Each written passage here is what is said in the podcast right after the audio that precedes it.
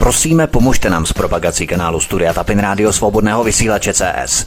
Pokud se vám tento nebo jiné pořady na tomto kanále líbí, klikněte na vaší obrazovce na tlačítko s nápisem Sdílet a vyberte sociální síť, na kterou pořad sdílíte. Jde o pouhých pár desítek sekund vašeho času. Děkujeme. Příjemný, krásný, dobrý večer, dámy a pánové, milí posluchači od mikrofonu svobodného vysílače a nebo na kanále Odyssey vás zdraví vítek. Vítám vás při poslechu dnešního pořadu, máme něco kousek po 19. hodině, tak ať nás posloucháte z živého vysílání anebo případně z reprízy, ve všech případech vás zdravím a vítáme vás u našeho dnešního vysílání. Policie, soudy a politika se zdají být stále propojenější nádoby. Policie je už dnes širokou veřejností vnímaná jako převodník prosazování politických zájmů a krytí průšvihů jakýsi fíkový list na maskování legalizace organizovaného zločinu. To dokumentují i některé kauzy, kterým se budeme dnes věnovat. Slušný ministr vnitra Vít Rakušan z Hnutí stan se sešel s policejním prezidentem Janem Švejnarem. O čem si špitali za zavřenými dveřmi, nikdo neví. Policejní dopravka má nového šéfa, Martina Červíčka. Ten přeskákal dvě tarifní třídy rafinovanou fintou. Jak to pro boha dokázal? Třikrát hurá salutovat. Bývalý policejní prezident Vladislav Husák už nepovede policejní školu, kterou mu slíbil Jan Hamáček. Vít Rakušan jeho pověření zrušil. Jaké jsou dozvuky chlastačky na narozkách Petra Bendy v Teplicích? Soudci, státní zástupci, politici, policisté a ředitel věznice. Partička k pohledání. Policisté a vyšetřovatele NCOZ dostali v červnu 2021 medaile v utajení za Vrbětice. Proč je na medaile uvalené informační embargo? Stydí se snad za skvěle zmenešovanou spravodajskou hru Pata a Mata. Jste na metení a usedáte za volant? Naučte se před policejní hlídkou zaklínadlo krejčí. Pokud vám potom naměří 2,39 promile v krvi, nic se vám nestane. Právě tak dopadl bývalý policejní náměstek Petr Krejčí, jehož trestní stíhání státní zástupce podmíněně zastavil. Vykoupení 60 tisíc na konto obětí trestných činů. Lidé šetří, republika zadlužená, platy nestoupají. A v této atmosféře se soudci a státní zástupci čílí, že se jim mají zmrazit platy.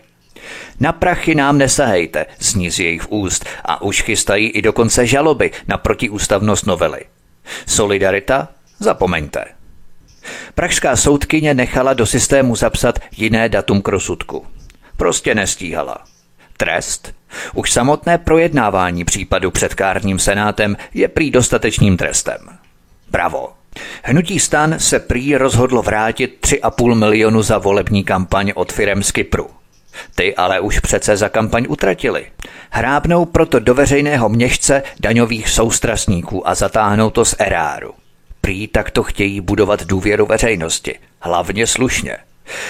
Pro Víta Rakušana je Jan Farský ideálem krásy. Nejenom o tom si budeme povídat právě dnes. A já už tady u nás na svobodném vysílači vítám expolicistu Pavla Nováčka. Pavel, víte, ahoj. Ahoj, dobrý večer všem. A dalšího druhého expolicistu, člena odborové aliance, i jsou oba členi tedy, tak eh, tím druhým expolicistou Pavel Štěpán. Pavel, víte, ahoj. Ahoj a dobrý večer. V naší transparentní zářivé demokracii se stále více věcí, dohod a událostí začíná odehrávat v temných koutech za zavřenými dveřmi. Živým důkazem je toho nedávná schůzka novopečeného ministra vnitra Víta Rakušana z Hnutí stan s policejním prezidentem Janem Švejdarem. Oba se sešli za zavřenými zvukově útěsnými dveřmi, zamčenými na 158 západů.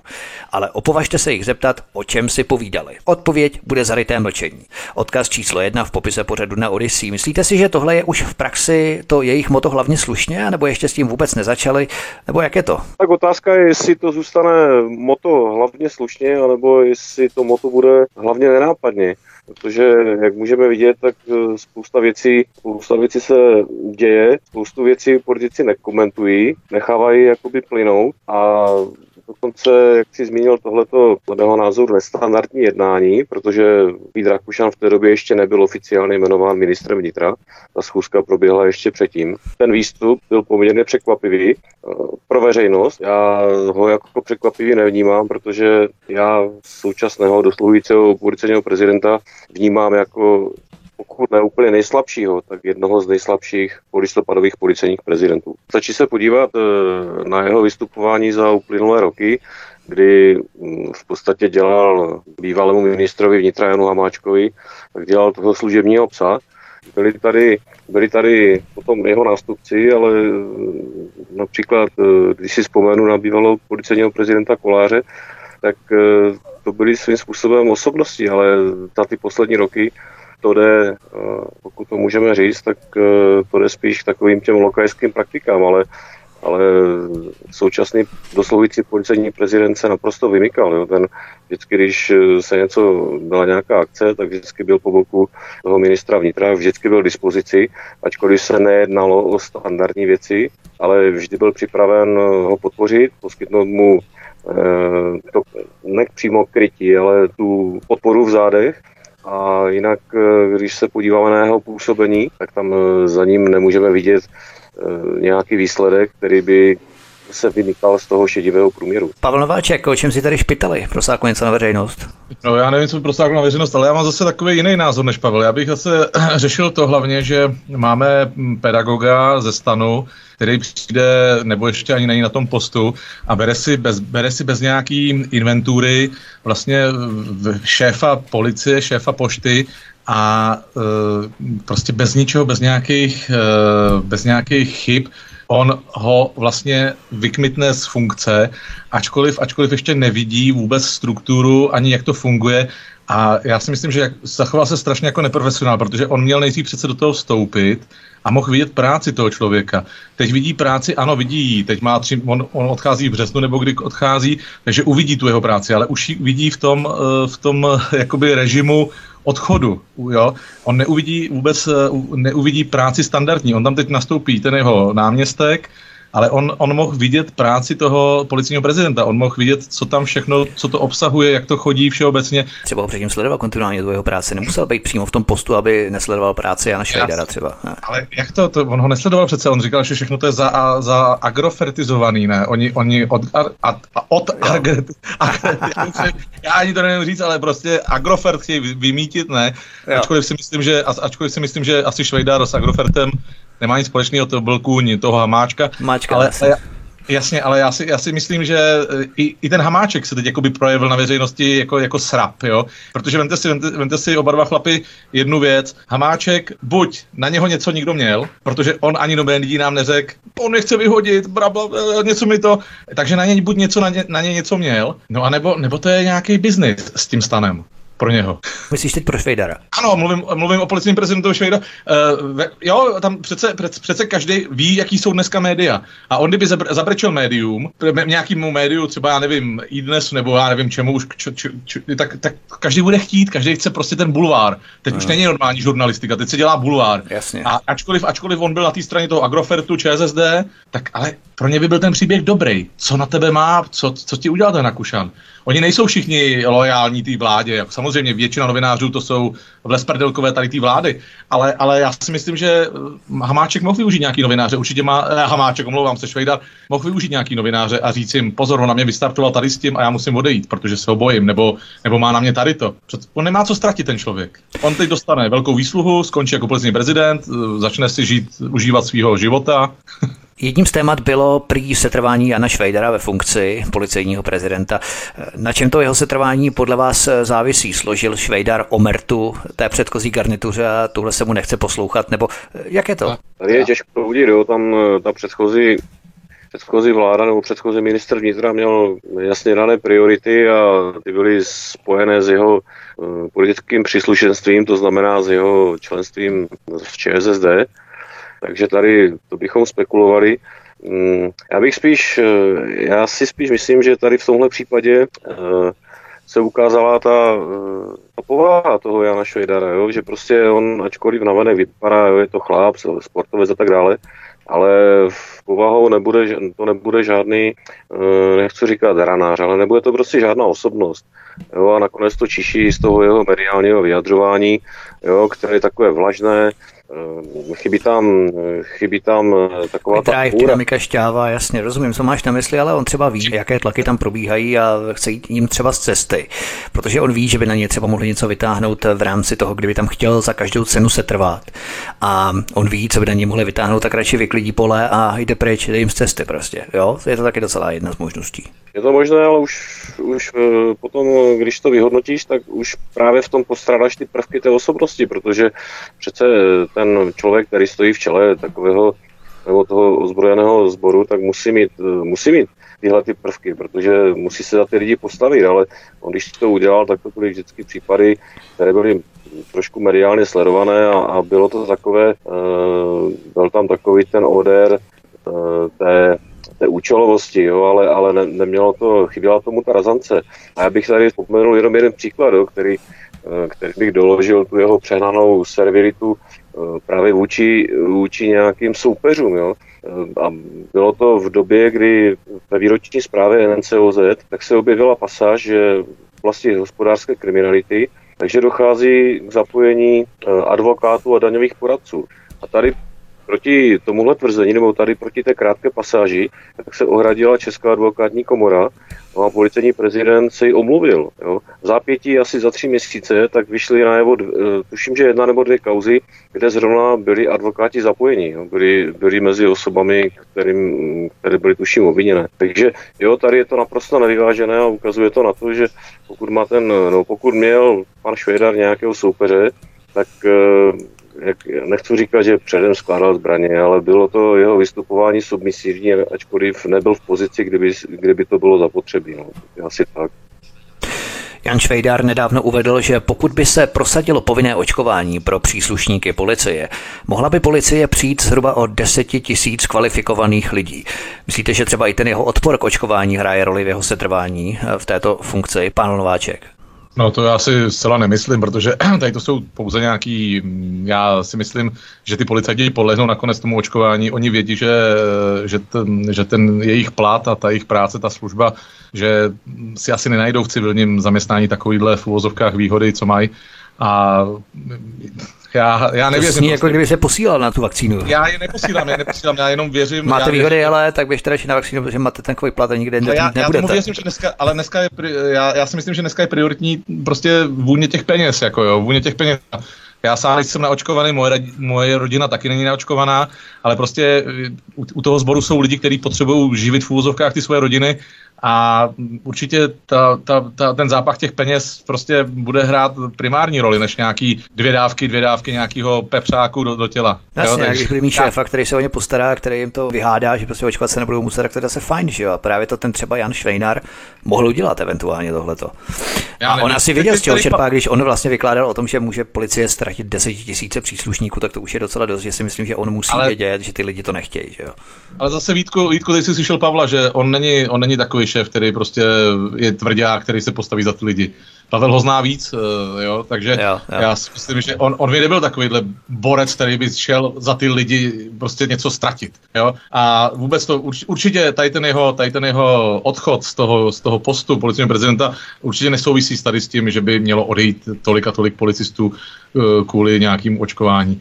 A nicméně, nicméně vezmeme si, vezmeme si to, že je, je to moje teze, ale já si myslím, že eh, bude dobře zaplacen, bude dobře zaplacen a bude mu dáno pokoje od právě od těch novinářů a já si myslím, že Rakušan a tady, ty, tady ta, ta garnitura, která vládne, ta má hodně napojení na ty, napojení na, na ty novináře.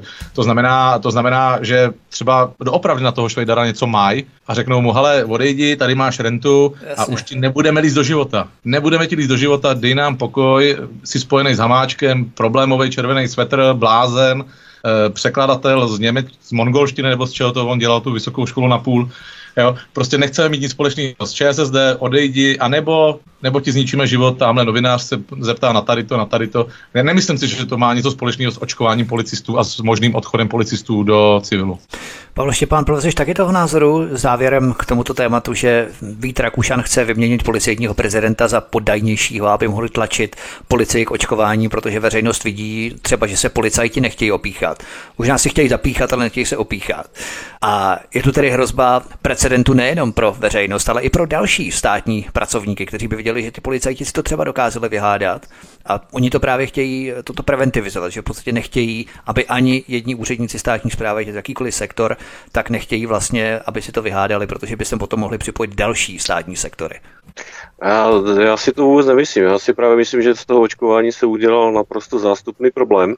E, o příčině odchodu policejního prezidenta se dozvíme nepochybně v budoucnu e, za pár měsíců, po případě za rok, ale jednou to vyjde na, si myslím, že se to jednou dozvíme. No, tady v Česku se vždycky všechno dozvíme tady v Česku.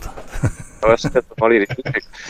já si myslím, že to očkování bylo vytaženo účelově, jo, protože eh, byla to, podle mě to byl takový zastírací manévr, protože policie se eh, někde to bylo zveřejněno, jaká je tam procentní proočkovanost, ale já si myslím, že to byla fakt jenom snaha zakrýt ten skutečný stav té policie, ukázat to na to očkování, ale e, podle mě jak jsem řekl, byla to snaha zakrýt ten skutečný stav, který není vůbec dobrý, protože e, pro lidi, kteří se v tom e, pohybují a znají aspoň některé údaje, tak e, ti lidé moc dobře vědí, že ten policejní sbor zestárnul, nábory se nedaří, jak by měly, Jo, dneska jsou tam postavy na základních útvarech, dochází ke slučování těch menších oddělení a tak dále.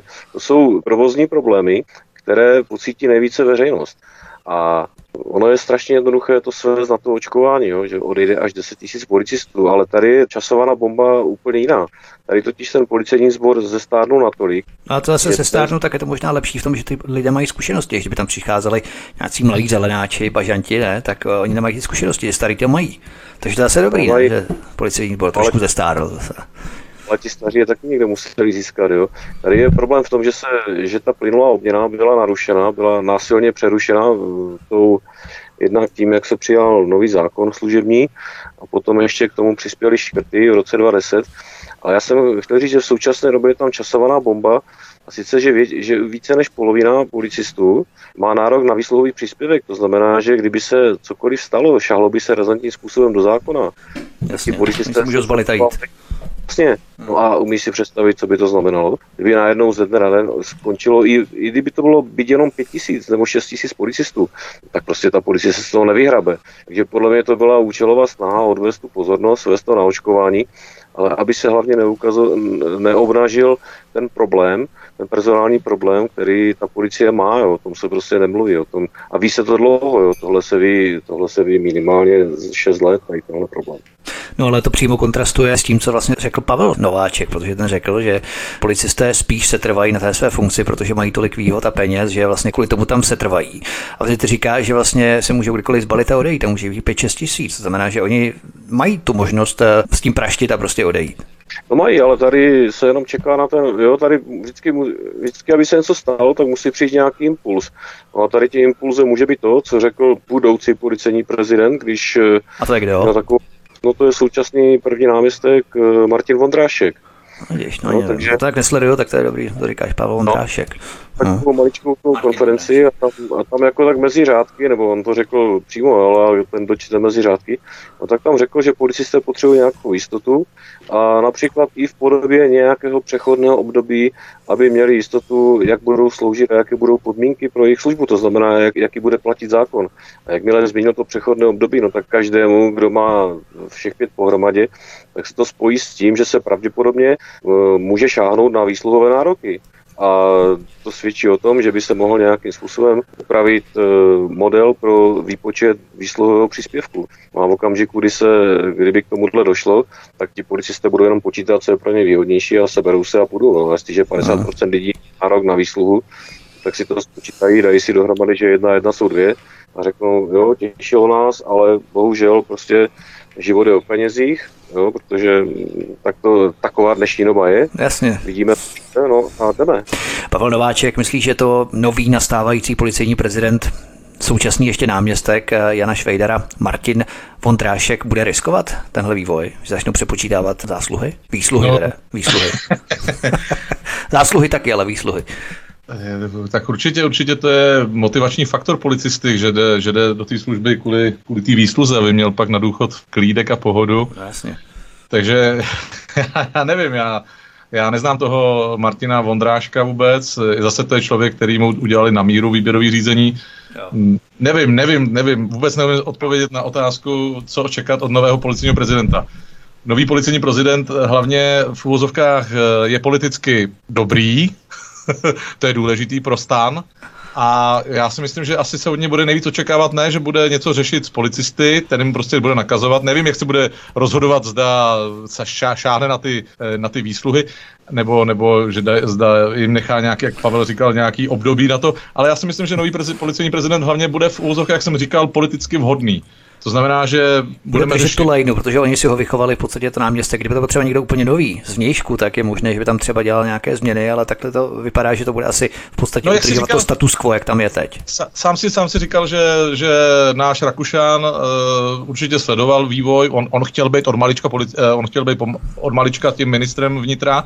Jo. Takže, takže on sledoval ten vývoj, on se ho tam mohl, on se ho tam mohl zaháčkovat. Nevíme, to už jsou, to už jsou, to už jsou spekulace. Ale, ale zase, já zase úplně odbočím. Já si stejně myslím, že Švejdar, uh, Švejdar odešel z důvodu toho, že máme tam třeba věškoviny, naše oblíbený, jo, protože vemte si, že vláda na letošek, tady v, tom, tady v té době, kdy všude se bude šetřit, tak se vyčlenilo pro naše nové solární barony 8 miliard korun.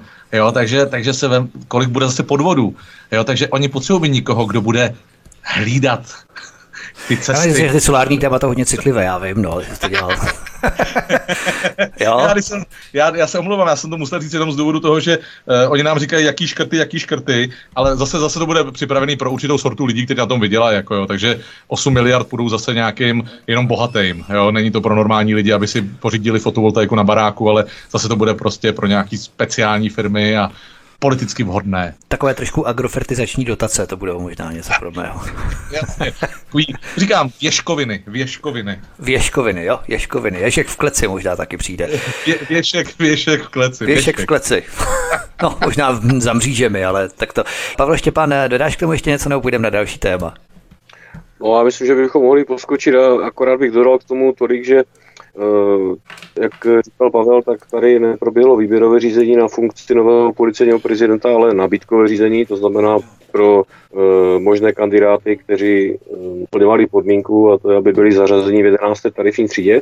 To je jedna věc. A druhá věc je, že e, můžeme, se, e, můžeme zase spekulovat, proč to bylo tak rychle. E, mohli bychom tady rozebírat složení poradní komise, která Vítovi Rakušanovi radila, která byla tříčlená Jo, byl v ní bývalý policejní prezident Jiří Kolář, byl v ní uh, člen NOSu, jo, Petr Tomek, jo, o jehož minulosti uh, se taky to hodně napovídalo, napsalo, Jo, no, tak taky... je to poradní komise, tak se dalo čekat, že budou radit. Tam, u toho tam jsou, že jo? Krát jak radit. Jo, ale je otázka, do jaké míry to bylo už režirováno, jak to, říká, jak to naznačoval Pavel, do jaké míry to bylo režirováno účelově který 8 let dělal prvního náměstka, takže jakoby vyčkával ústraní. Byl u všech, eh, u všech eh, věcí, které se děly, jo, to byla reorganizace v roce 2016, jo, teď eh, zase organizační změny, které od té doby probíhaly. V podstatě byl u všech věcí a já si neumím představit, že člověk, který 8 let jakoby tomuhle vývoji sekundoval, tak najednou přijde s něčím převratným a novým. Jo. To, mě to prostě nesedí. Takže tím bych to asi uzavřel a můžeme skočit dále. Ještě před přísničkou zvládneme další druhé téma, které tady máme. Raketový postup v kariéře Martina Červíčka vzbuzuje pochybnosti.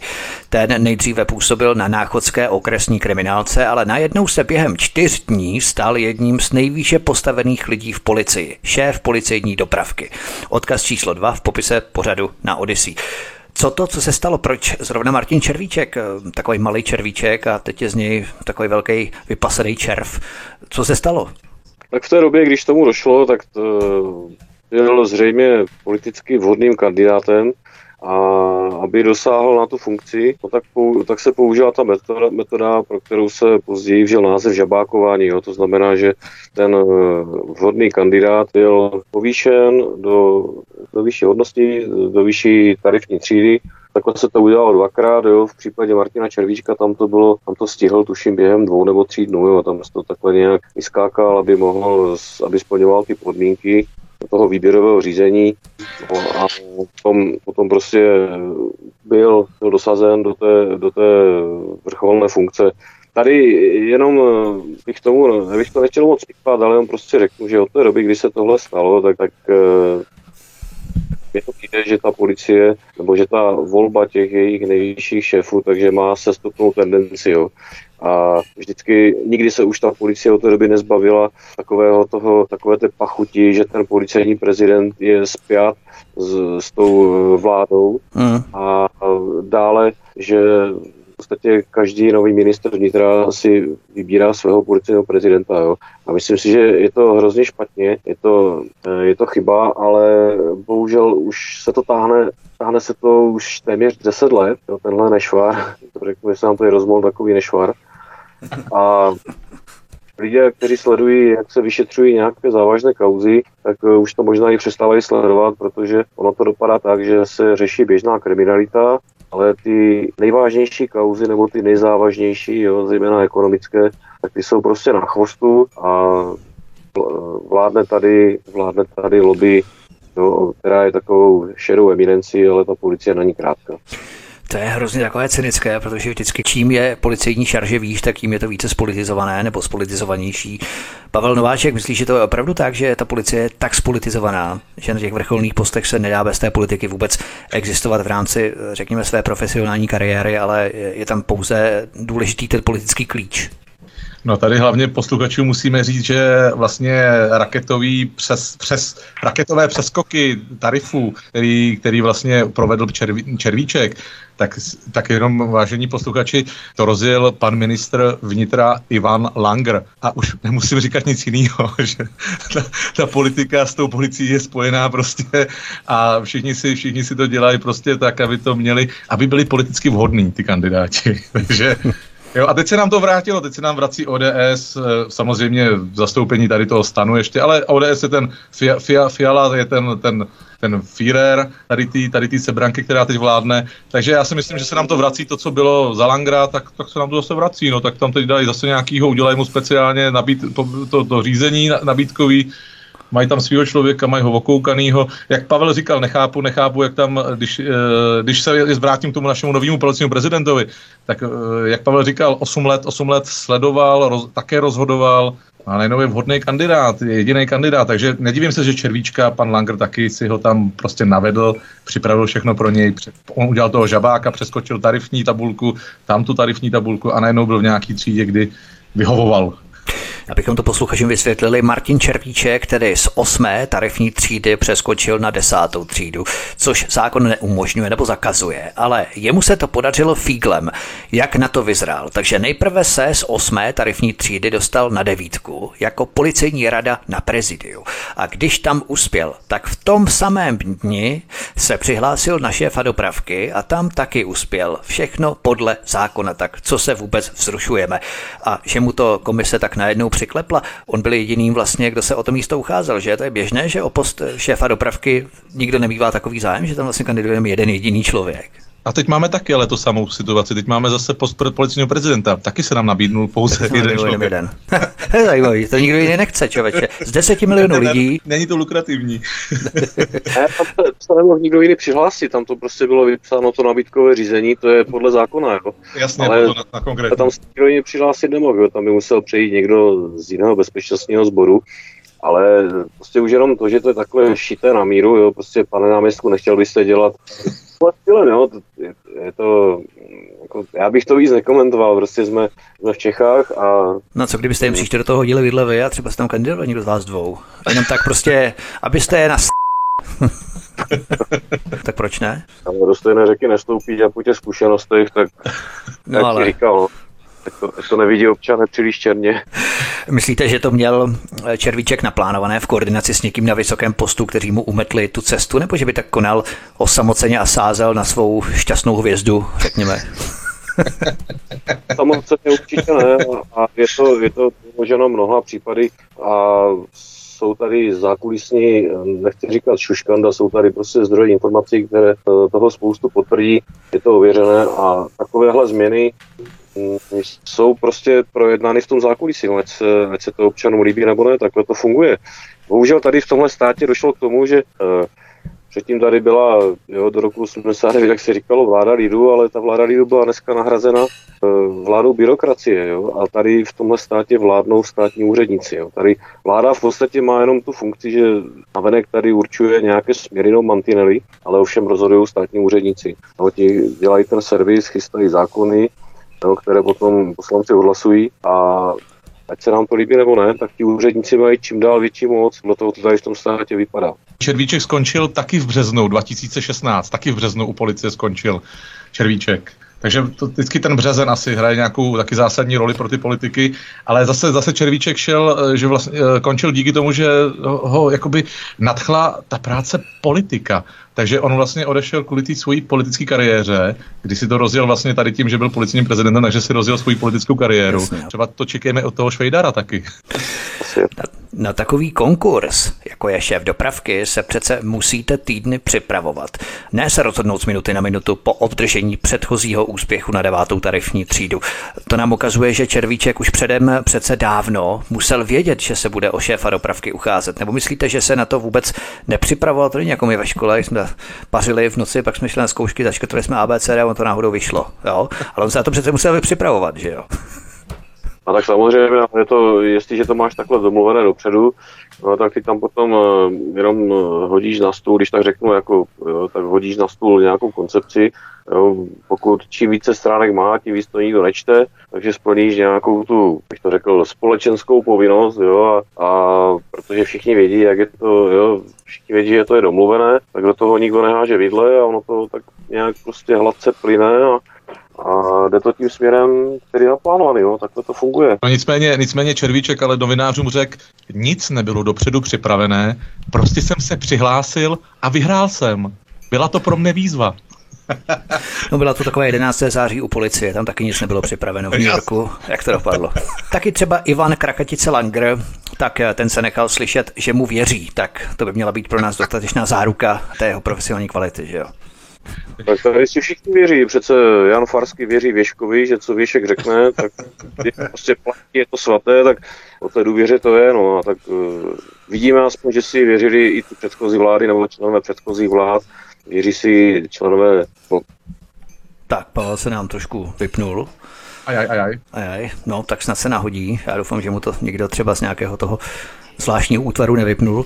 Ale je pravda tedy, abychom to ukončili, dáme si píčku a zkusíme obnovit spojení. Je pravda, že v březnu se vztahy mezi politiky a policií velmi výrazně oteplují s příchodem jarních měsíců. Tak, dáme si písničku, potom budeme pokračovat dál. Našimi hosty jsou expolicisté Pavel Nováček a Pavel Štěpán, členi odborové aliance IZS. Hezký večer od mikrofonu svobodného vysílače a nebo na kanále Odyssey vás zdraví Vítek. Hezký večer, po písničce jsme tu zpátky. Máme po písničce od mikrofonu svobodného vysílače a nebo na kanále Odyssey vás zdraví Vítek a spolu se mnou jsou tu expolicisté Pavel Nováček a Pavel Štěpán, oba členi odborové aliance IZS.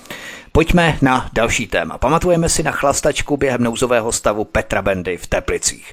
Té se vedle pár státních zástupců, soudců, ředitele věznice, možná si tam vyjednávali už prominentní celý, co já vím, účastnil i bývalý policejní prezident Vladislav Husák. Bývalý ministr vnitra ho potrestal za tuto chlastačku pověřením řídit vyšší a střední školu, policejní školu v Praze.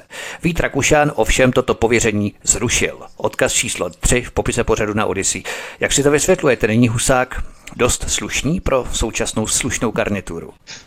Tak podle mě to bylo takové Eh, gesto nového ministra vnitra, který si potřeboval, eh, jak se říká, získat ostruhy. A na druhou stranu od bývalého ministra Hamáčka, tak to zase byl takový, tady v tomto případě bych řekl políbek smrti, ale ale jinak to bylo takové rozhodnutí na poslední chvíli. Samozřejmě, že bylo to trošku alibistické, jo, že to bylo to pověření, ale zase to ukazuje na ty nezdravé poměry, jo, jak, eh, jak v tom vrcholném managementu, tak v tom zákulisí. Že prostě, eh, ačkoliv, eh, ačkoliv se jedná o osobu, bych to řekl, mi vypadl ten správný výraz, mm, že prostě se o ní hodně mluví, tak přesto pan Hamáček ho neváhal pověřit tím vedením školy. No, takže to ukazuje na, ten, na tu morálku, ale jak jsem říkal, na, na úroveň té morálky, ale hlavně na to propojení a, a ty zákulisní, zákulisní nitky, které potom vedou tady k těmhle excesům. Co k tomu víc říct? No, to... Už jsme se o tom bavili jednou, že tady je ta vůně peněz, jako jo, takže tam on vůbec ten husák nemusí řešit,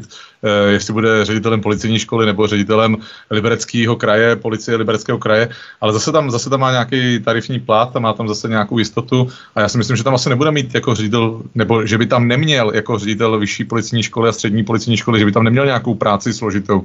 Nicméně, nicméně uh, Hamáček, Hamáček ukázal lidem, vlastně plivnul všem lidem do očí, uh, nebo do obličeje přímo. Protože vezměme si, že ten člověk jako policista porušil to, co nám nařídili. Takže on porušil ten, teď jak tomu říkali, už ten nouzový stav, ukázal se na veřejnosti, nechal se vyfotografovat nějakýma bláznama z blesku, jo, který uveřejnili jeho fotografii a on pak Hamáček s ním disponuje, jako kdyby se nic nestalo. Uh, on ukázal lidem pozor, určitý lidi, nějaký VIP lidi prostě můžou dělat to, co nemůžete vy ostatní.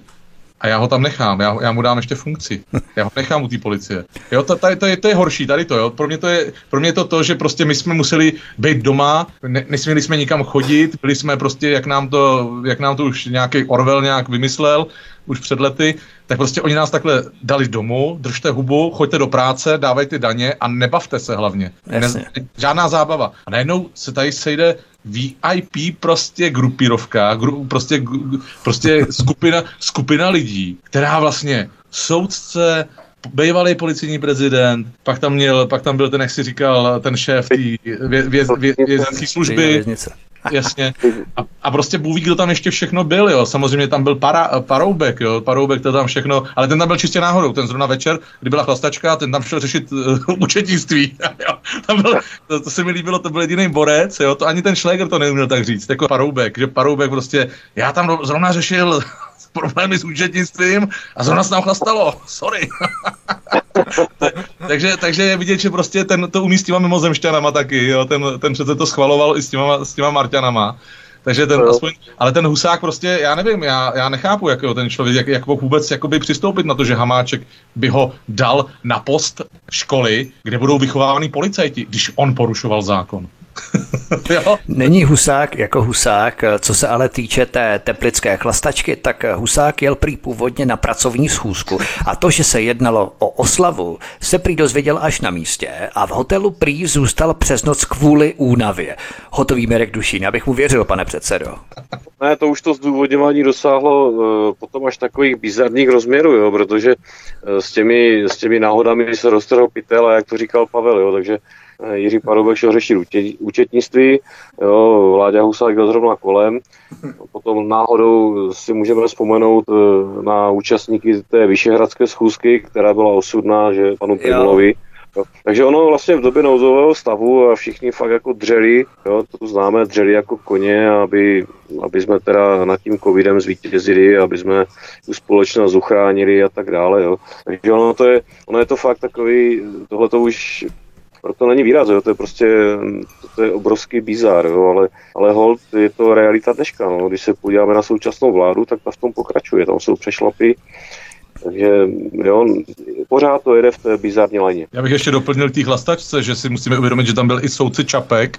To je, soudce... No to je ten tvůj, já jsem čekal, kdy ho vytáhneš zrovna. Ano, ten můj soudce Čapek, který prostě chodí po kárných senátech, různě pořád to vyhrává, ty kární senáty vždycky mu dají 10% na tři měsíce z platu, ale pozor, tady ten soudce soudí za tady ty prohřešky a tváří se, že on je to právo.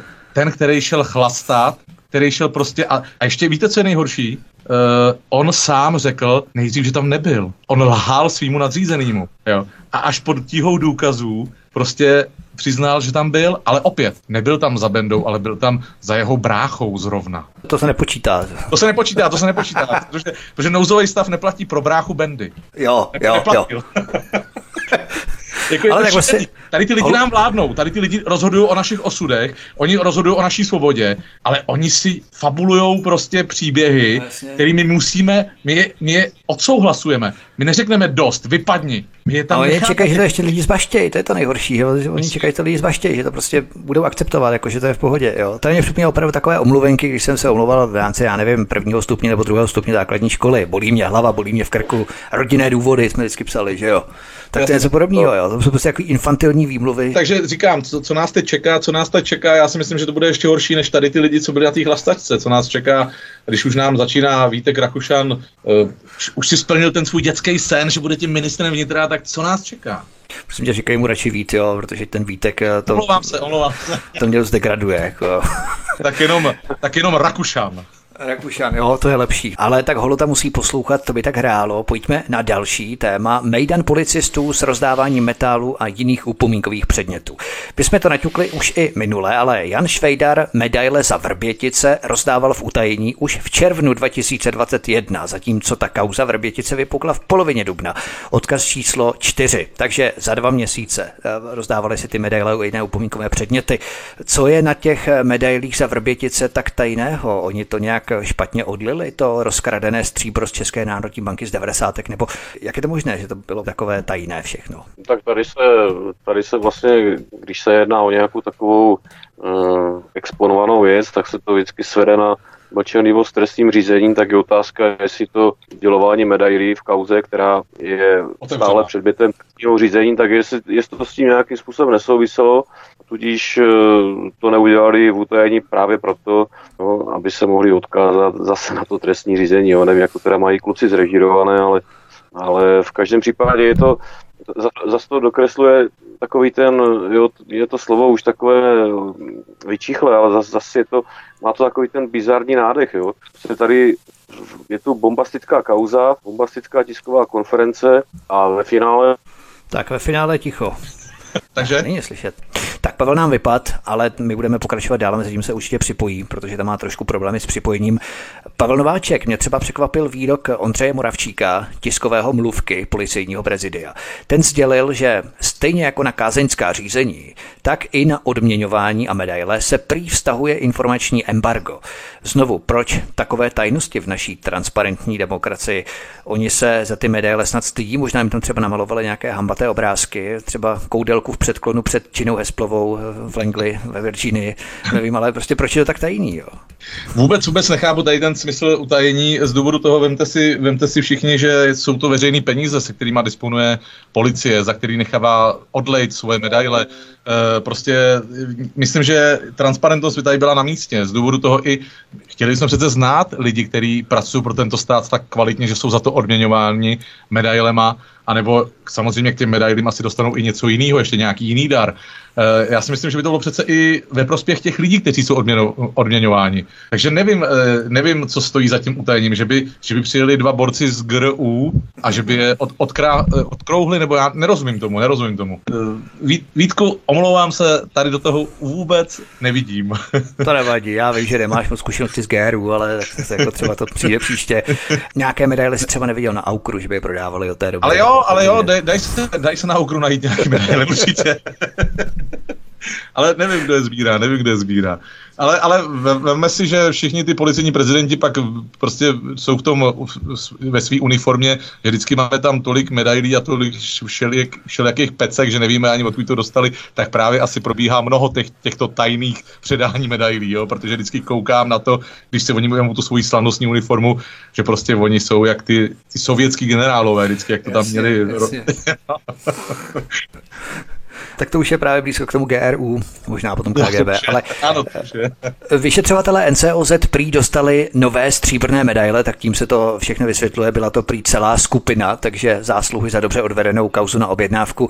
Nicméně, Pavle, ty si chtěl ještě doplnit ještě jedno důležité předávání, protože to nebylo jediné, teď se bavíme o červnovém předávání tajných stříbrných medailí, ale potom byly ještě další tajné stříbrné nebo zlaté nebo nevím jakého materiálu medaile, to bylo myslím, že v říjnu nebo v listopadu, kdy to bylo? Pavel Štěpán. To bylo na podzim, ale to nebyly tajné medaile, jenom se o tom... Byly veřejné, jo, medaile. No, byly veřejné. Co to nepsalo? Ne, se o tom nepsalo, psalo se o tom, možná, že jo, člověče, ale možná až později. Ale byly to... Ale v policejním, policejním věstníku. Jo. Já nevím, ale byly to medaile NCOZ, o tom se tuším tady bavili. Jo, a na tom bylo pozoruhodné to, že Eh, že ty medaile dostali i někteří státní zástupci, jo, takže ano, byl tam Pavel Zeman, byl tam... Bývalý, teda bývalý. No jasně, byl tam ještě někdo z nejvyššího, z vrchního státního v Praze a zajímavé je spíš to, že bylo to v době, kdy se už mluvilo o tom, že bude třeba šetřit a, a ty medaile dohromady stály, tak v tom policejním rozpočtu je to pakatel něco přes 600 tisíc, jo, ale, ale je to byly teda vyrobeny, jo, dříve, on nebyly vyrobeny až na ten podzim. Ale je to taková, uh, zase jo, zase musím použít to slovo bizar, jo, prostě v době, kdy se mluví o tom, že se bude šetřit, jo, a že se bude muset uskromňovat, jak jsme to zažili už před 30 lety, tak uh, tady já, já to trošku rozeberu ve vztahu k té policii. Tady totiž za posledních, za posledních 6 let, uh, 8 let vedli policii sociální.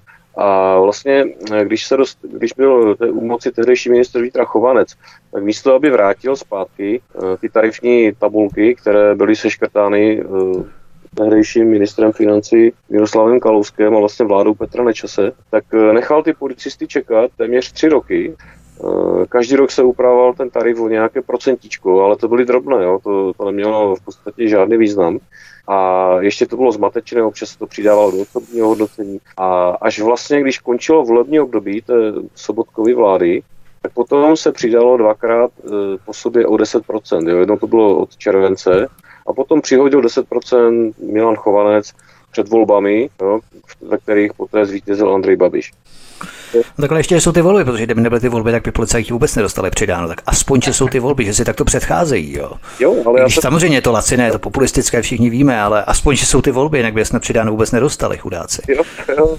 Na druhou stranu, když to potom člověk vezme, tak, eh, tak od toho roku 2016 až do současnosti, tak došlo k neuvěřitelně, neuvěřitelné změně systemizací, eh, kdy bylo vytvořeno docela zajímavé procento služebních míst. Některé pozice občanských nebo zaměstnanců eh, byly zeslužebněny, stali se z nich eh, příslušníci a bylo, byla vytvořena docela zajímavá spousta míst ve vyšších tarifních třídách.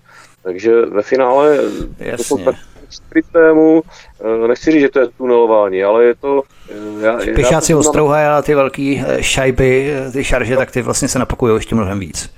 Ano, přesně tak. Takže došlo k takové skryté saturaci kancelářských pracovníků nebo kancelářských funkcí, jo, i jejich navýšení, protože ty systemizace jsou spojené s tím, že se tam buď to místo musí vytvořit, pokud se vytvoří, musí se to odůvodnit. Jo? A ty nároky na ten policejní rozpočet, eh, když to potom člověk sečte v globálu, tak eh, nejsou zanedbatelné. A na druhou stranu tady vidíme, že je problém sehnat eh, nové lidi, mladé lidi, kteří by vykonávali ten výkon na ulici v tom přímém výkonu. A když to, já jsem k tomu odbočil od těch medailí a ty medaile pouze dokreslují ten kolorit toho takového hospodaření, jo, kdy, kdy podstatě ty veřejné prostředky, tak eh, bohužel je to tak, nejsou využívány způsobem, eh, jakým by asi podle těch daňových poplatníků využívané být měly. Jo. A kdyby mohl občan, kdyby dostal nějaký dotazník a mohl by tam zaškrtat, které funkce si chce platit a které nechce, tak by to bylo asi zajímavé, jo, potom se číst a vyhodnotit ten výsledek. Tady bych, tady bych jenom vstoupil do toho, jestli by, eh, jestli by si Pavel vzpomněl, jak eh, fungovala uh, mluvčí na policním prezidu, jak se, jak, se tam, jak se tam udělali dobrý peníze pro oddělení mluvčí policijního prezidia. Oni měli mluvčí policejní prezidium předtím, že museli vytvořit funkci Ne, ne, ne, ne, oni tam vytvořili trošku širší kontingent. Měli víc mluvku dohromady. Ne, oni v rámci systemizace, tak se ten odbor, jo, to je komunikace a vnějších vztahů, tak se, jo, předtím byl tiskový odbor, pak se to přejmenovalo na odbor komunikace a vnějších vztahů a vytvořily se tam jakoby dvě sekce, to znamená, že je tam, eh, teď bych to musel hledat na internetu, ale tam si to každý, to si prostě na to prokliká, a jsou tam, eh, ten odbor má dvě součásti, jedna je tuším prostě z veřejnosti, druhá jsou ti mluvčí, ale jde o to, že v čele každého toho e, té organizační složky, teda těch dvou jakoby pododborů, tak stojí člověk, který ho vede a to je právě ten pracovník, který má ten příplatek za vedení. Jo. Takže ono to všecko, e, všecko se to takhle účelně systemizuje, a, aby tam byli prostě lidé a aby k tomu základnímu platu tak byli maximum těch příplatků, jo, to je příplatek zavedení, tak se tam navyšuje ten osobák a tak dále. A všechno toto, které na, účel, nebo na úkor toho přímého výkonu, na to, ať se to někomu líbí nebo ne, tak je. Řadoví policajti makají, ty na to nemají čas takhle špekulovat s těmi platy, co si můžou ještě yes. nějakým způsobem zařídit, ale prostě tady to umět, ty mají na to čas. Jo, přesně tak, a to jsou, ale to jsou plukovnické funkce, jo, tam to tak, to ono, hodnosti, ano. Jasně. Ty hodnosti taky jsou tam, jo, to je úplně šílený. Co třídy, jo, devítky, desítky, jo, takže tam, nebo devítky, tam jsou tak, osmičky, devítky, takže to prostě, jo, je to výsměch, jo, je to výsměch, bohužel takhle to funguje, ale to není jenom problém policie, jo, to nevypadá, že se navážíme do policie, ale je to problém eh, celé společnosti a znovu bych to zakončil tím, co už jsem tu řekl, že v současné době máme tady opravdu vládu byrokracie. Jo? Vládu skupiny úředníků, která je sice závislá na státním rozpočtu, ale chová se, jak kdyby na něm závislá nebyla. Jo? A je otázka, jak dlouho si to ještě ten daňový poplatník nechá tohle líbit. Pojďme na další téma. My jsme tu řešili chlastačku v Teplicích, ale chlastalo se třeba i ve středních Čechách. Ono se chlastá tak všude, speciálně na Moravě, tam taky jezdíme z Prahy tady chlastat, ale eh, chlastá se všude, chlastá se i v Čechách, chlastá se ve všech krajích a pokud se na nějaké chlastačce, ale nemusí to být pouze v Teplicích, ožerete a budete řídit na metení, vzpomeňte na Jana Krejčího. Jan Krejčí byl náměstkem krajského ředitele středočeské policie, který řídil pod vlivem alkoholu. Ale protože daroval na konto obětí trestných činů, 60 tisíc korun. Státní zástupce zastavil jeho stíhání. Odkaz číslo 5 v popise pořadu na Odyssey. To je příkladná spravedlnost, to chce už jenom smeknout a dvě minuty stát v úctivém předklonu, že? Co se tam vlastně stalo? On ještě mám takový pocit, bylo pět měsíců mimo funkci, ale šlo mu ještě polovina výplaty, nebo jak to přesně bylo? Tak tam, to se, co bylo tou primární příčinou, tak to je dosud do dnešního dne to předmětem spekulací. Jo, všechno se vlastně datuje od toho 29. dubna, kdy ho na dálnici zastavila hlídka dálniční policie. E, tam e, došlo k silniční kontrole, ta je zaznamenaná, protože tuším, že ti policisté měli u sebe buď tu malou kameru nebo nějaké nahrávací zařízení, takže tam ta byla zadokumentována, nebo průběh té kontroly byl zadokumentován. A pan Krejčí měl pozitivní dechovou zkoušku, měl ta druhá ukázala 2,39 promila alkoholu. No, samozřejmě se potom stal terčem pozornosti novinářů, což se nemůžeme, nemůžeme se tomu divit. Ale zvláštní byl, jak si říkal, zvláštní byl ten průběh, protože pokud by se tohle stalo řadovému občanovi, tak tyhle ty případy, kdy eh, je řidič zastaven s tohle hodnotou, tak se řeší ve zkráceném, v takzvaném zkráceném přípravném řízení a, a je to do 6 týdnů je ten případ vyřešený, jde to k soudci a ten prostě toho člověka vyřeší. Ale tady to trvalo, tady trvalo pět měsíců jenom prověřování gipsu, jo? což je naprosto, eh, je to zvláštní, je to nestandardní.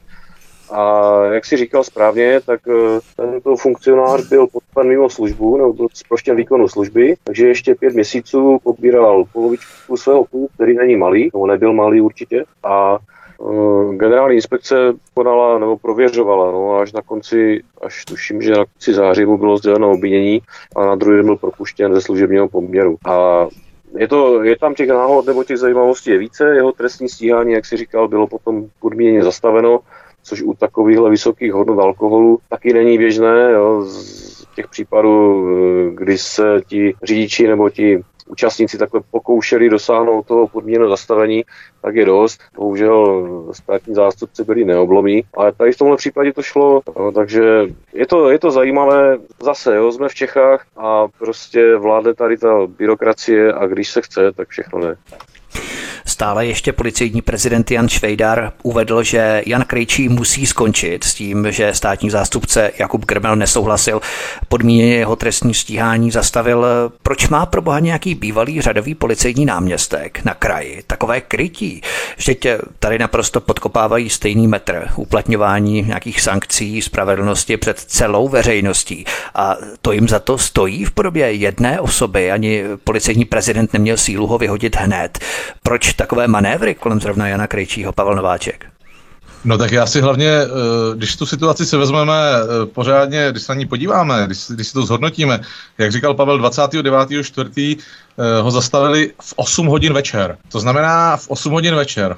Vezměme si, že on jel ještě služebním vozidlem Škoda Kodiak, služebním vozidlem, to znamená, že chlastačka asi nebyla pouze krejčí a nějaký tři holky ale byli tam, byli tam asi nějaký jiný funkcionáři, kteří se taky ožrali a jeli domů. Protože určitě zase, kdyby, když tam byla chlastačka tady těch funkcionářů, tak nechlastal sám jenom krejčí, aby tam provokoval s, fla, s flaškou. Sám, že by tam seděl u stolu a nic. No to je, a jim se nic nestalo, že? To je taky tak, věc. a nikdo, a teď jak Pavel říkal, Gibbs to prověřuje pět měsíců a ani nezjistí, na jaký chlastačce byl a kdo na té chlastačce byl jako svědek, aby nám doplnil do té svědecké výpovědi, když už máme striktní pevný důkaz, to znamená 2,39 promile alkoholu v krvi, ale ještě nám mohl přece Gibbs, kde jsou erudovaný vyšetřovatelé, nám mohl přece popsat tu situaci na té chlastačce. Tam mohli být svědci a řekli by, ty svědci by mohli říct, ano, Krejčí tady vzal flašku rumu a začal říkat, já jsem fízel, já můžu chlastat. A mohli to mít od těch svědků ještě doplněný. Jo, ten Gibbs. Co dělal Gibbs? Věděl, kdo byl na té chlastačce a držel hubu. Nic nevyšlo ven,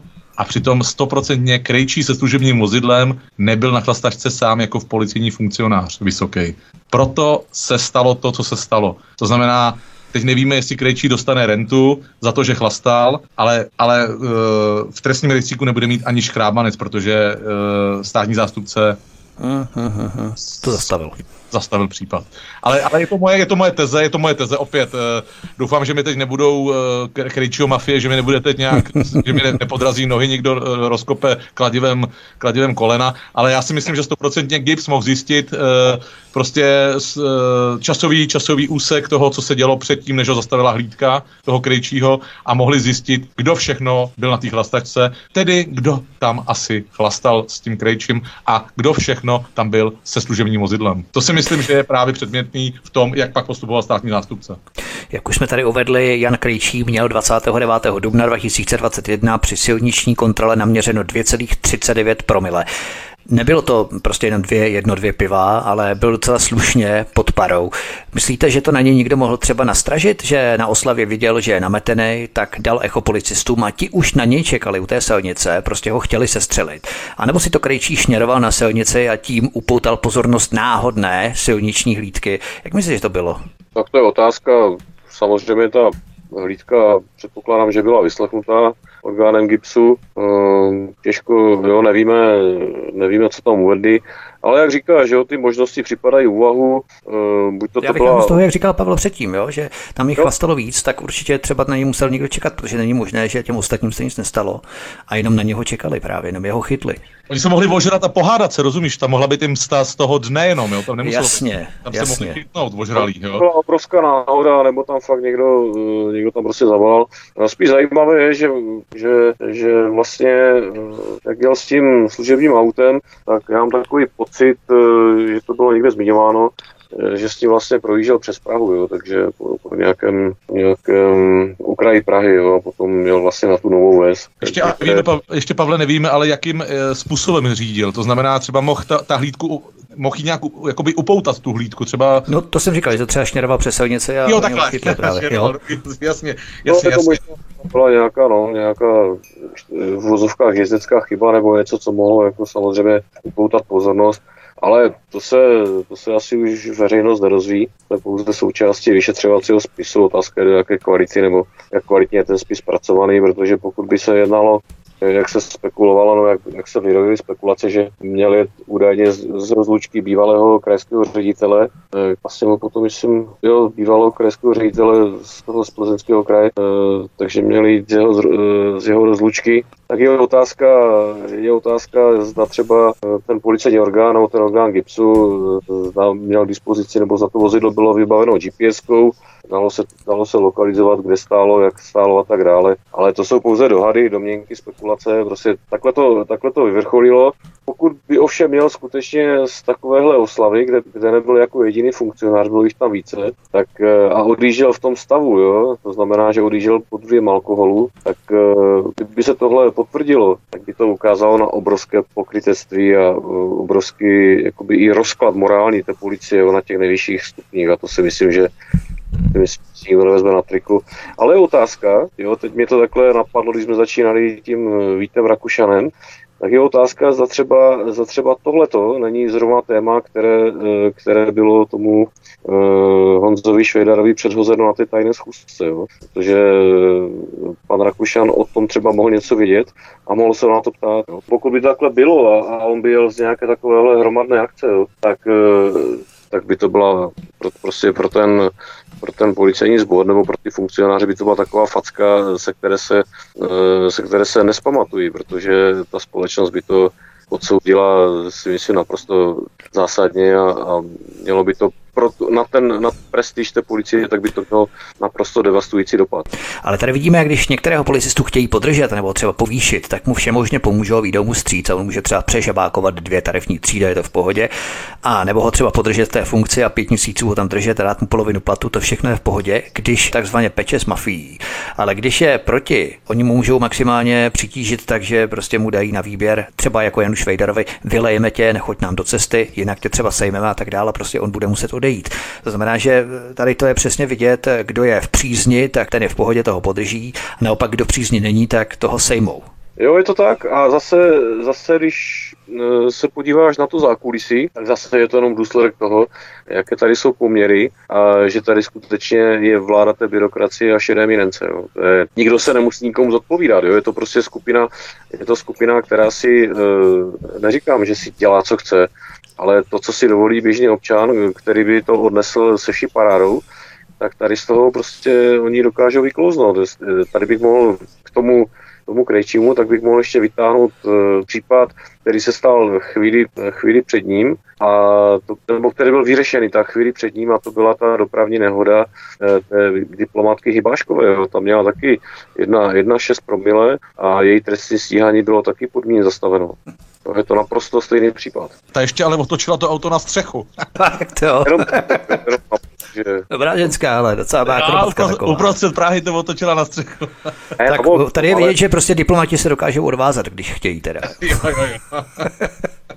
Pavle, co chtěl ještě doplnit? To, to, to bylo vlastně, jak oni vždycky jezdí, ty diplomaté jednou za rok, tuším, že jezdí na, takovou, na, na takové to, to není setkání, ale takový, ty, takový ten pracovní týden jo, v Praze, takže...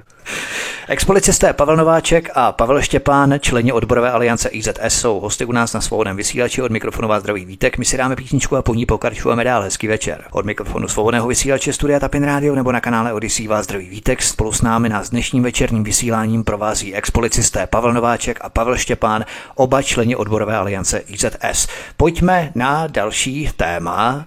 Máme finanční krizi, musí se šetřit, kde se dá, lidé přicházejí o práci a platy rostou jen v jednotkách procent, pokud vůbec. A v tomto světle, v této atmosféře, jsou soudci a státní zástupci rozčílení, protože by se jim měly zmrazit platy. Chtějí proto podat žalobu na neústavnost novely. Odkaz číslo 6.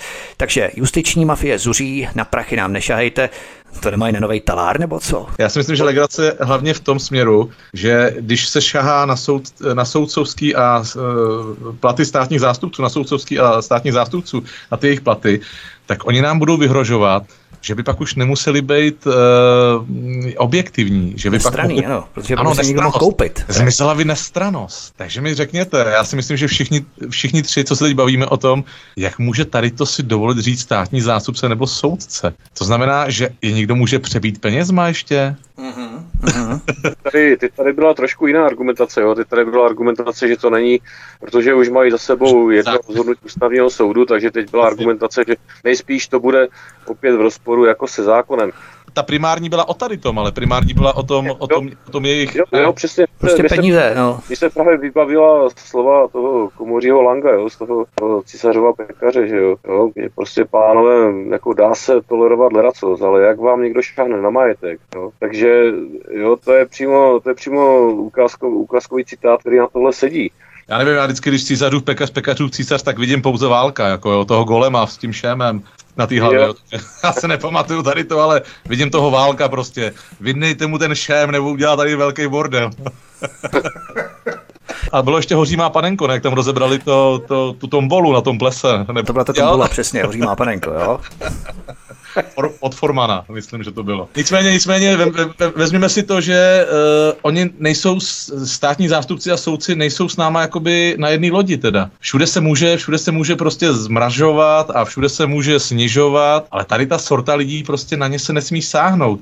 To znamená, oni jsou víc než lidi, oni jsou nad lidi.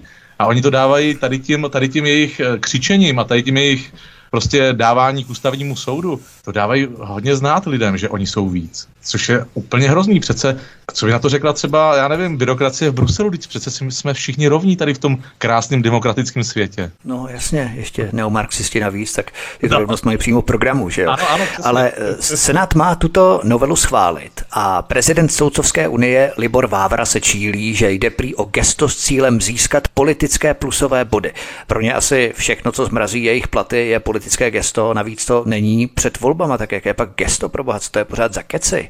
To, co řekl pan Vávra, tak má to, má to svoji logiku, protože v tom objemu státního rozpočtu, tak ty peníze, které se ušetří na platech eh, státních zástupců a soudců, tak tvoří skutečně jako marginální položku, nebo je ta částka je v, v tom té komparaci jako vyznívá marginálně, ale jde o to, co říkali... Tak právě jde o to gesto, že jo? Tak ano, když, to je tak, když to je tak malý, tak proč se o to perou? To je tak marginální. Jako ten výraz eh, té solidarity, jo, toho, že ta doba, která dneska je, jo, inflace se blíží 10% a, a skutečně se nám skoro budou opakovat 90. léta, eh, tak eh, ta doba není, není jednoduchá a jde o ten výraz té solidarity a té jednoty, ale eh, to prostě k tomu nedošlo. A jak to říkal Pavel, jenom se potvrdilo to, že skutečně ta skupina těch soudců a státních zástupců, tak eh, je jakoby, eh, když to řeknu, ono to bude znít nadneseně jako mimo zákon, jo. Zákony platí pro všechny, ale ta skupina je skutečně trošku mimo zákon a bavili jsme se o tom, někdo to tady vzpomínal minule, že je, ještě v tomhle státě se dá odstíhat soudce, jo, protože máme tady případy, kdy soudci teď čelí trestnímu stíhání, ale e, odstíhat státního zástupce, tak to musí být pouze, e, zase se vrátíme k tomu alkoholu, tak to musí být skutečně buď to alkoholový exces, anebo jiný, ale zase to musí, zase to musí být ten exces, jo. Ale za nějaký trestný čin, který by, dejme tomu za zneužití pravomoci, tak to si hmm. nám tomu došlo. To je prostě skupina, tahle, tyhle ty dvě skupiny, jak to říkal Pavel, tak to, to jsou skrytí vládcové v tomhle státě, jo. Pavel to zná, jak jsme se o tom bavili, se přijímá legislativa, tak kolik soudců chodilo do parlamentu, tam se to různě konzultovalo, protože oni jsou přece ti odborníci na to právo, ale já bych tady jenom takovou krátkou odbočku, když jsem, když jsem vzpomenul to právo, Tady, kdo, kdo zná velice dobře právo, tak jsou právníci, advokáti. A e, můžeme, e, mohli bychom udělat takovou sondu do řad státních zástupců, kolik z nich by se uživilo e, jako advokáti. Jo? Protože ten advokát, aby se uživil, tak musí skutečně něco umět. A to, že něco umí, tak prokazuje po soudu, jo? tím, že vlastně čelí nebo zastupuje toho obžalovaného a čelí těm důkazům té obžaloby a ukazuje důkazy ve prospěch toho obžalovaného a když ten advokát je opravdu dobrý a, a ten zákon zná, tak v těch případech, které jsou na hraně nebo uh, oscilují kolem té hrany, tak toho obviněného z toho, jak se říká, dokáže vysekat. A zase to, když tomu státnímu zástupci ten soud obžalobu zhodí, no tak to ukazuje na tu mizernou práci toho státního zástupce.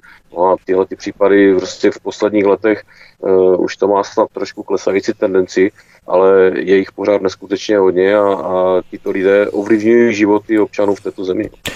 Já bych chtěl doplnit, jenom nechci dělat chytrýho, ale eh, v Římské republice byli patriciové a plebejci. Jo? A já si myslím, že se to zvrhává do tady toho, protože oni vytváří takovou jakoby šlechtu, jo? ty patrici, ty soudci a státní zástupci, oni si to předávají, oni dělají takovou tu rodovou tradici.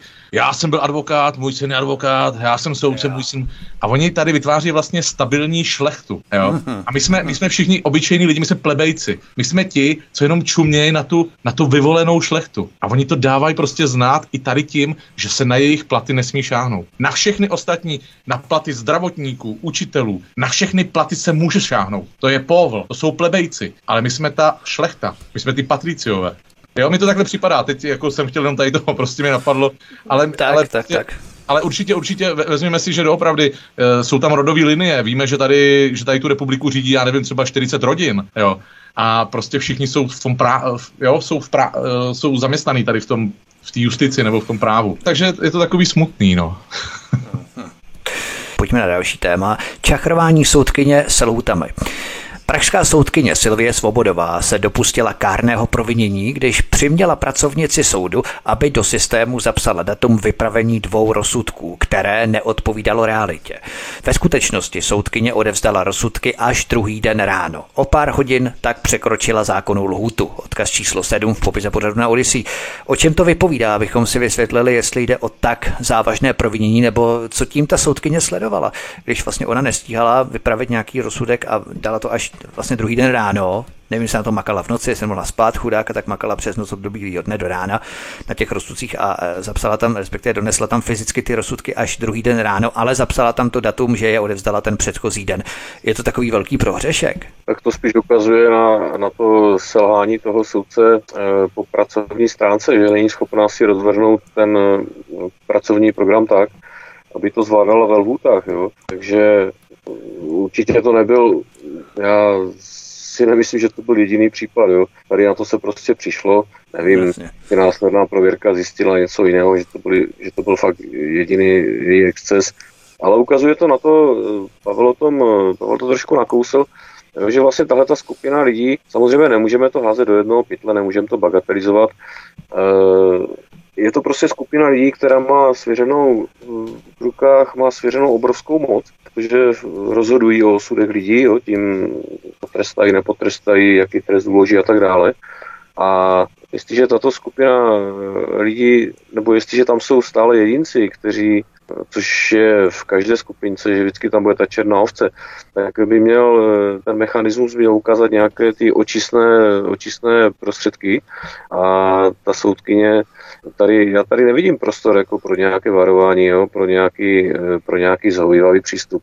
Jo, pokud, pokud to nebyl její jediný, jediný exces, tak by měla prostě z toho tálaru jít, jo, protože Eh, protože ukazuje to na to, že tu práci nezvládá a proč by, proč by tam jako měla dále zůstávat, jo? to nerozumím tomu.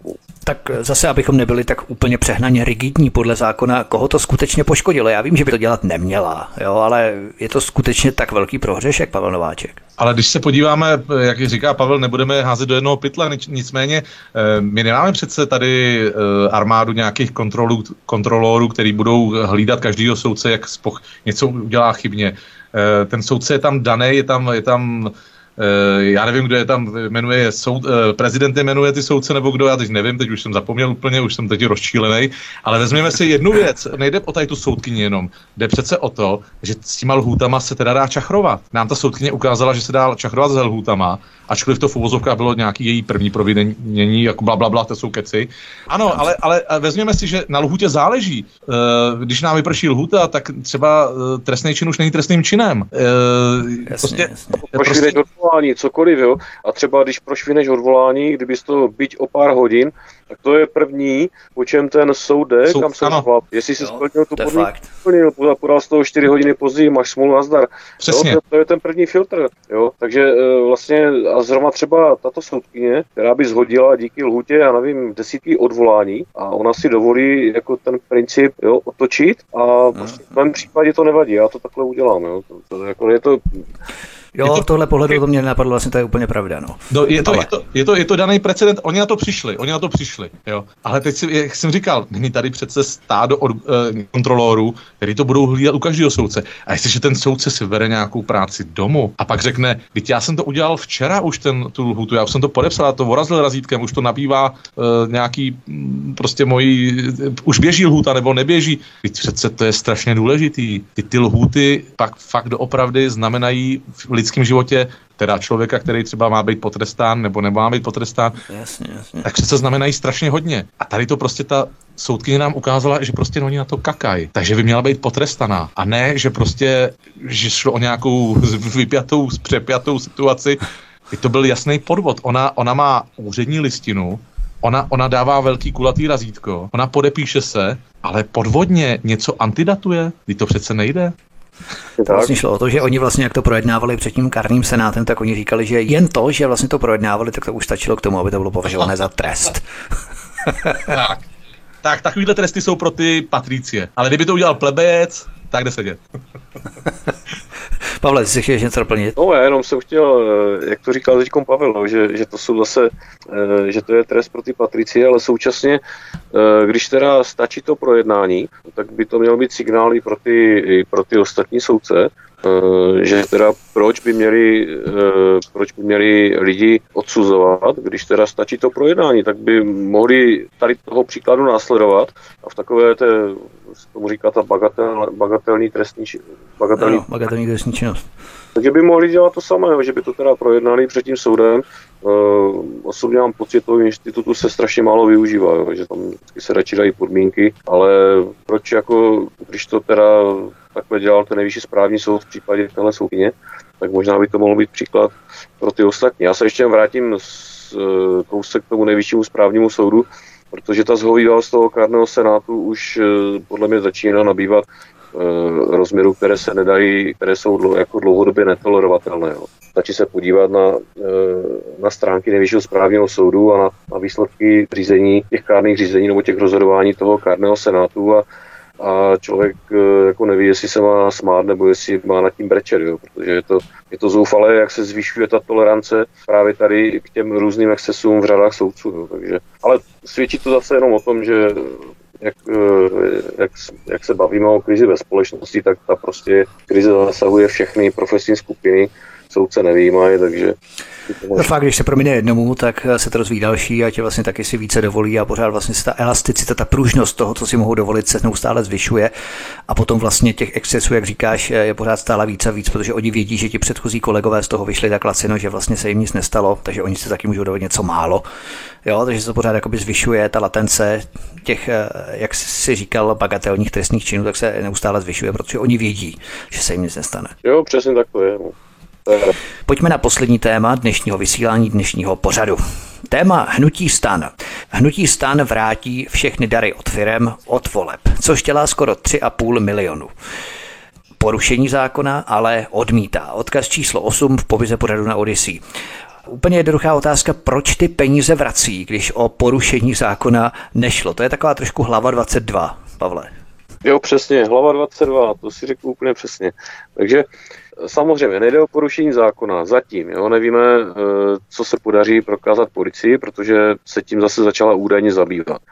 Ale pokud to, nebylo, pokud to nebylo trestné, tak je otázka, jestli to bylo na hraně nebo to bylo nemorální. V každém případě to uh, hnutí stan bylo postaveno před takovou, nechci říkat přímo Sofínu volbu, ale muselo něco udělat, protože tak se jim to prostě tak těm klukům nahromadilo, že už to bylo podle mě jako dlouhodobě neudržitelné, takže, takže se nakonec rozhodli pro ten, pro ten radikální řez a ty peníze vrátili, no, takže uvidíme, co se podaří, co se podaří vyřešit policii nebo došetřit, vyšetřit, zda budou schopni uh, ty finanční toky nějakým způsobem zmonitorovat a vyhodnotit. A za to zase celé neskončí na tom, že e, nebyli schopni dostat nějaký dopis Holandska nebo nějakou spolupráci s Holandska, jak to skončilo v roce 20.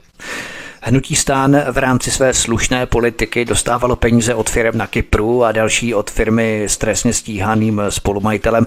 Komu ty peníze tedy vrací a vlastně z jakého měšce, když ty peníze vlastně museli utratit za tu kampaň, tak oni je vlastně nemohou mít teď, tak kde je najednou berou, Pavel Nováček?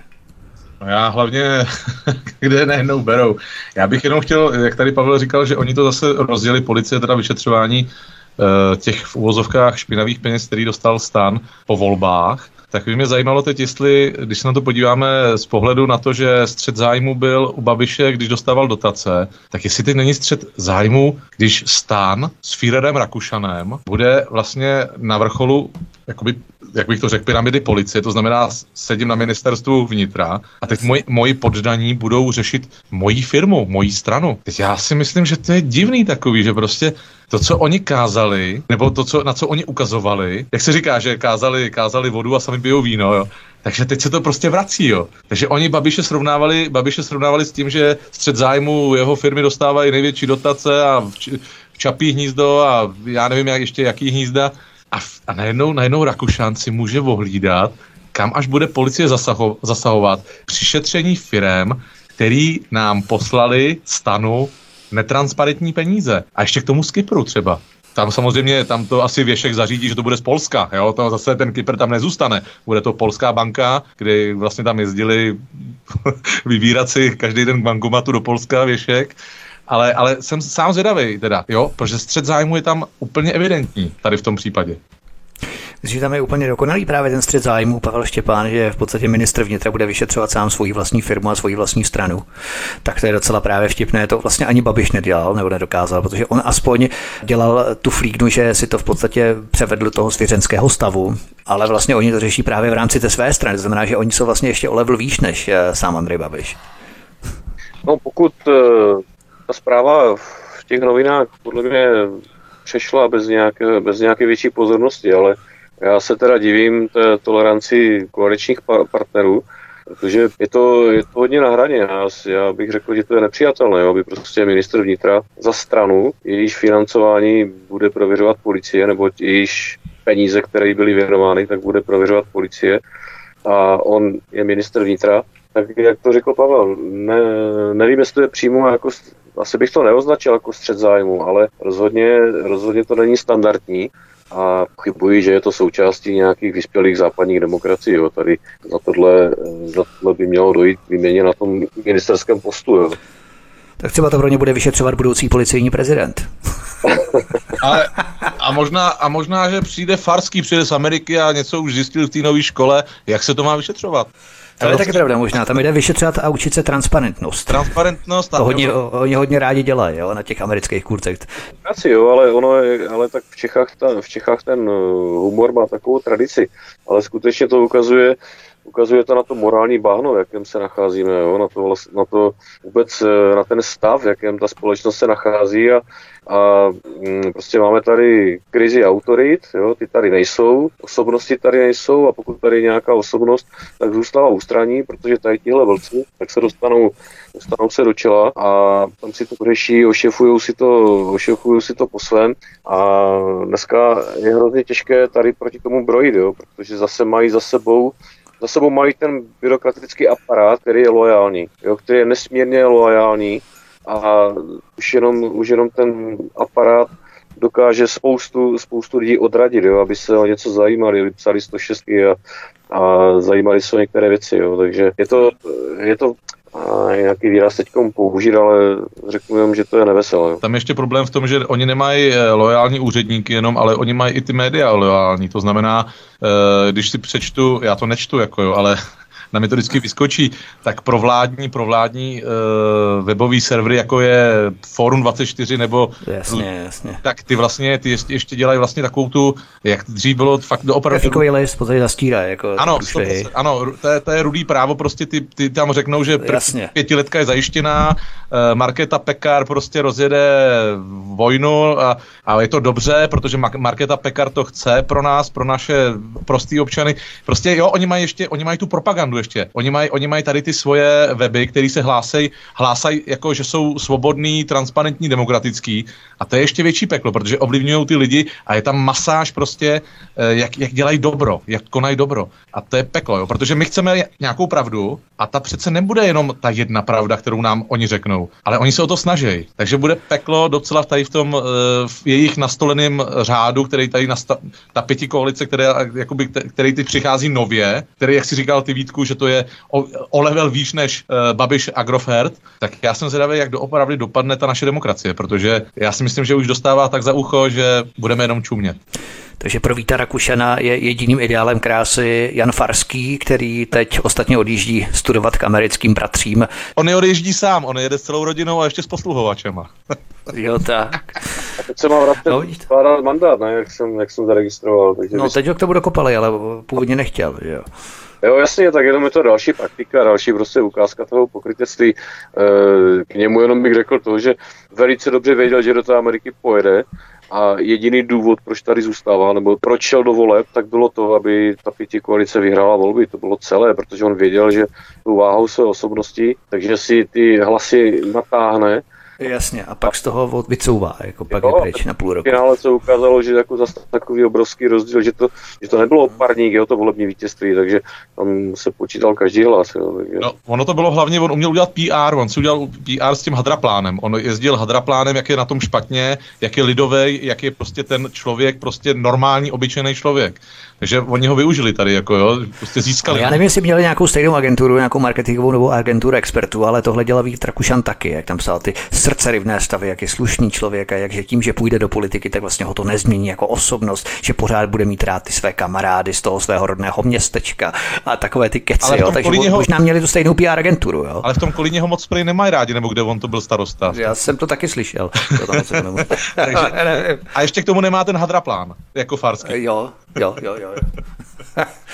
Tak já jsem třeba, já jsem viděl e, i na sociální síti pro mladý, na TikToku, vlastně e, tam byl e, teď nevím, teď nevím to jméno, ale je to někdo, nějaký náměstek ministra zahraničí za primátor Pirát, Hradce. Ne, na TikToku, tak možná Pirát, ne? Ne, ne, ne, to byl primátor, byl to primátor Hradce Králové a byl dřív, ještě za Havla, za Havla byl nějaký politik vysoký on byl primátor. Má zapotřebí ještě na starý kolena. Novotný, nebo nějak něco takového, něco jako jo, na TikTok, a ten, boha.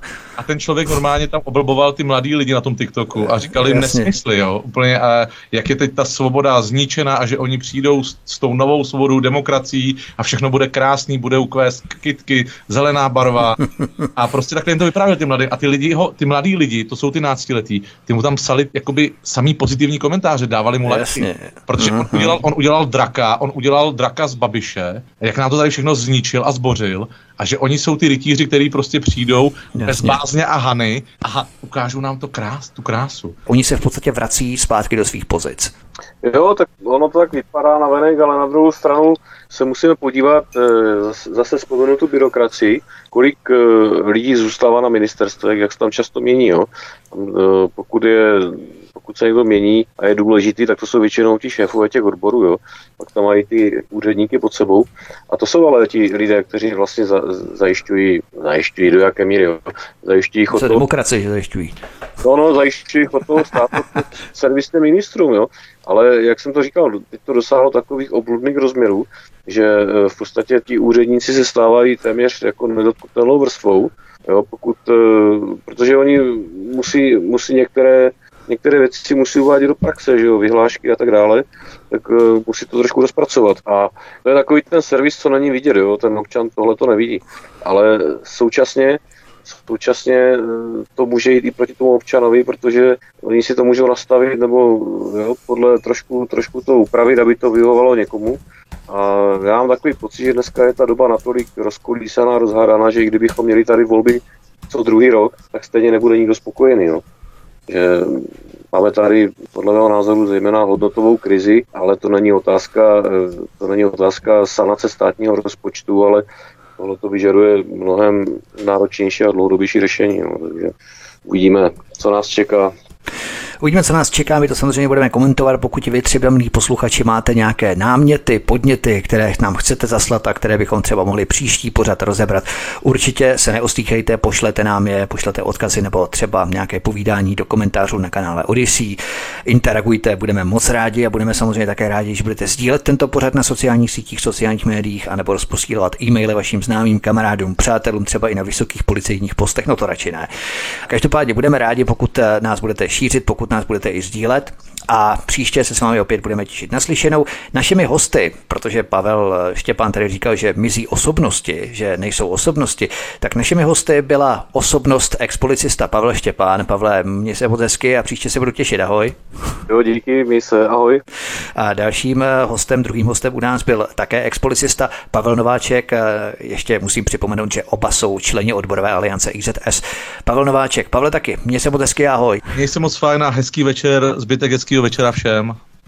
Tento i ostatní pořady si, milí posluchači, stáhněte buď na našem mateřském webu svobodného vysílače ve formátu MP3, anebo, jak jsem zmínil, přijďte na kanál Odyssey, tady klikněte na tlačítko odebírat v rámci tohoto kanálu, abyste nezmeškali i další pořady, které pro vás chystáme tady u nás na svobodném vysílači. Od mikrofonu se loučí Vítek, mějte se moc hezky, příště se s vámi opět těším na slyšenou.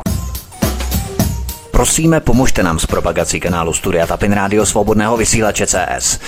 Pokud se vám tento nebo jiné pořady na tomto kanále líbí, klikněte na vaší obrazovce na tlačítko s nápisem Sdílet a vyberte sociální síť, na kterou pořád sdílíte.